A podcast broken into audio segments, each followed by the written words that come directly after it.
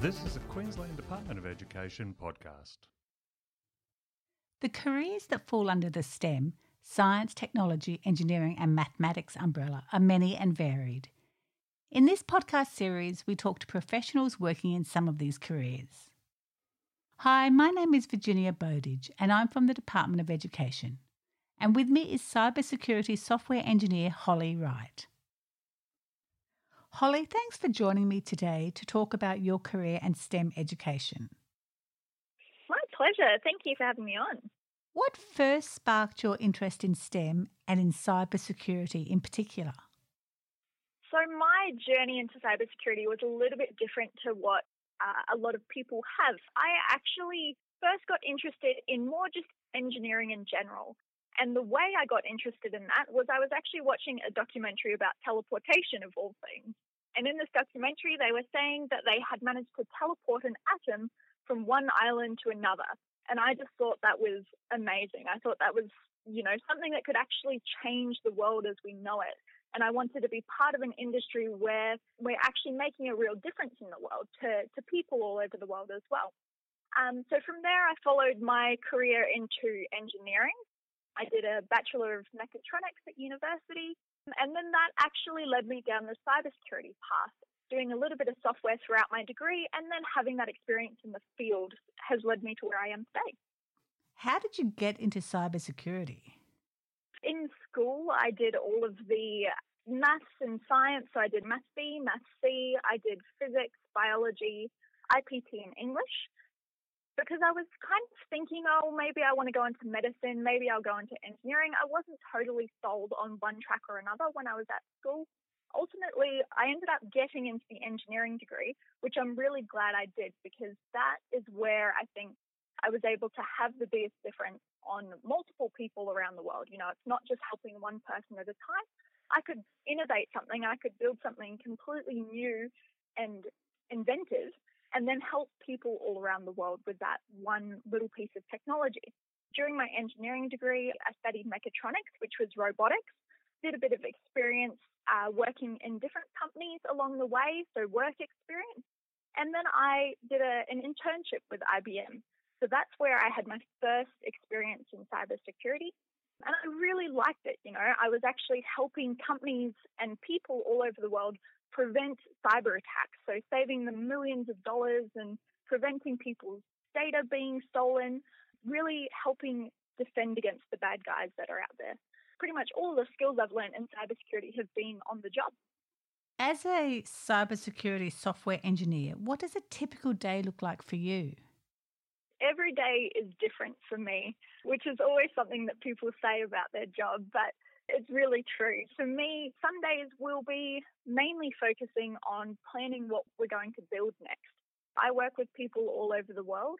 At the moment, I'm working with a team that's spread out across America, across Canada, Taiwan, Israel, all over the place. So we'll have some discussions about what's the new technology that we're building and how we're going to do it.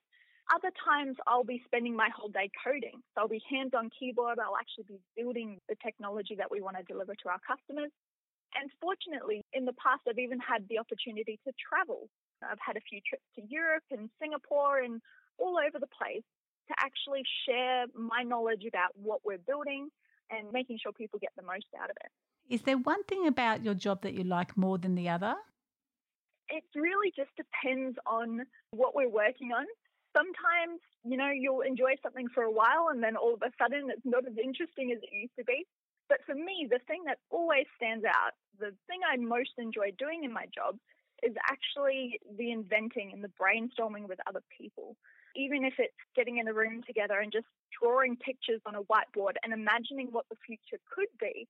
Sometimes we can't always build the best thing in the world, you know, we just don't have the time to do it. But doing that big picture thinking and thinking about what is the possibilities and then working out what can we actually deliver to make that a reality. That's really my, my favorite part of the job. And what is it about your career that motivates and inspires you? I think it's really what I was saying earlier about working in technology where you can build one small, innovative piece of technology and that can then go around the world and change millions of people's lives. I think that's really inspiring. So when we're sitting here in Queensland in our offices, coming up with what is the, the new idea to stop cyber attacks or to detect cyber attacks faster, then being able to see that come to fruition and see that actually help people all around the world is really inspiring. So, do you have an example of that? A good example of that has been some things we do in work through hackathons. So often we'll have hackathons in the office where it's all just about coming up with a new piece of technology. And one of them, we actually use artificial intelligence to help people detect when a cyber attack was likely to happen. We developed a prototype. We used artificial intelligence to tell when people were particularly angry in the workplace. And then we said, well, if they're an angry user, they might be a higher risk of insider threat. So that means that you can start to respond to those attacks a lot more quickly. If that person is the higher risk, you can sort of monitor their behavior a bit more closely. That's something that we actually presented at a conference and lots of other people were interested in. It's not something that we've got in the product today, but that's a good example of one way that we use a new invention to stimulate some conversation about how to detect attacks faster. What has been the highlight of your career to date? There's been lots of highlights along the way. To date, it's probably been working on a project, the project I'm actually working on right now. That project, we know that delivering it is actually going to make a big impact in the industry. And it's really the opportunity to work on something that will make a big difference in the cybersecurity space and could make our product a lot stronger compared to um, some of the other competitors. It's really quite uh, you know motivating to be working on something that could have that big impact. For me, you know, that's been my career highlight because I've actually been taking on more of a leadership role in that initiative, and it's really giving me the opportunity to test out working with teams, working in a global environment, and delivering product on a really tight deadline. What advice do you have for high school students interested in a career in STEM? The thing about STEM is they say people have a career change every five years in the space of STEM technologies. And I think that's a really important thing to keep in mind. You know, when you're in school, you might be interested in STEM. And I think it's really important to understand that you can go into STEM and it's actually really likely that what you start doing won't be the same thing you're doing, you know, 10, 10 years down the track. Even once you enroll for your university degree, it's actually really easy for you to change to a different discipline. So I would say if you're interested in getting into STEM, don't worry about, you know, getting the exact right career planned out for yourself at this point in time. Start doing it, get your experience up, work out what you enjoy doing and what you, you know, don't enjoy doing, and you can just follow that career path that way. And I think that's the really exciting thing about pursuing a career in STEM is all of the skills you're learning are very transferable. You know, it's problem solving, it's critical thinking, it's skills that'll help you jump between different disciplines, but even skills that'll just help you in life. Problem solving in life is a really useful thing to have. In technology, and particularly in, in global companies, there's a lot of opportunity to try new things, to grow both professionally and personally. I think it's really exciting being able to work in a role where you're inventing new technology, but you also have the support behind you to you know, travel the world to interview customers to find out, you know, what are your pain points? What can we do for you? And I think that provides a lot of opportunities for career growth, particularly in cybersecurity.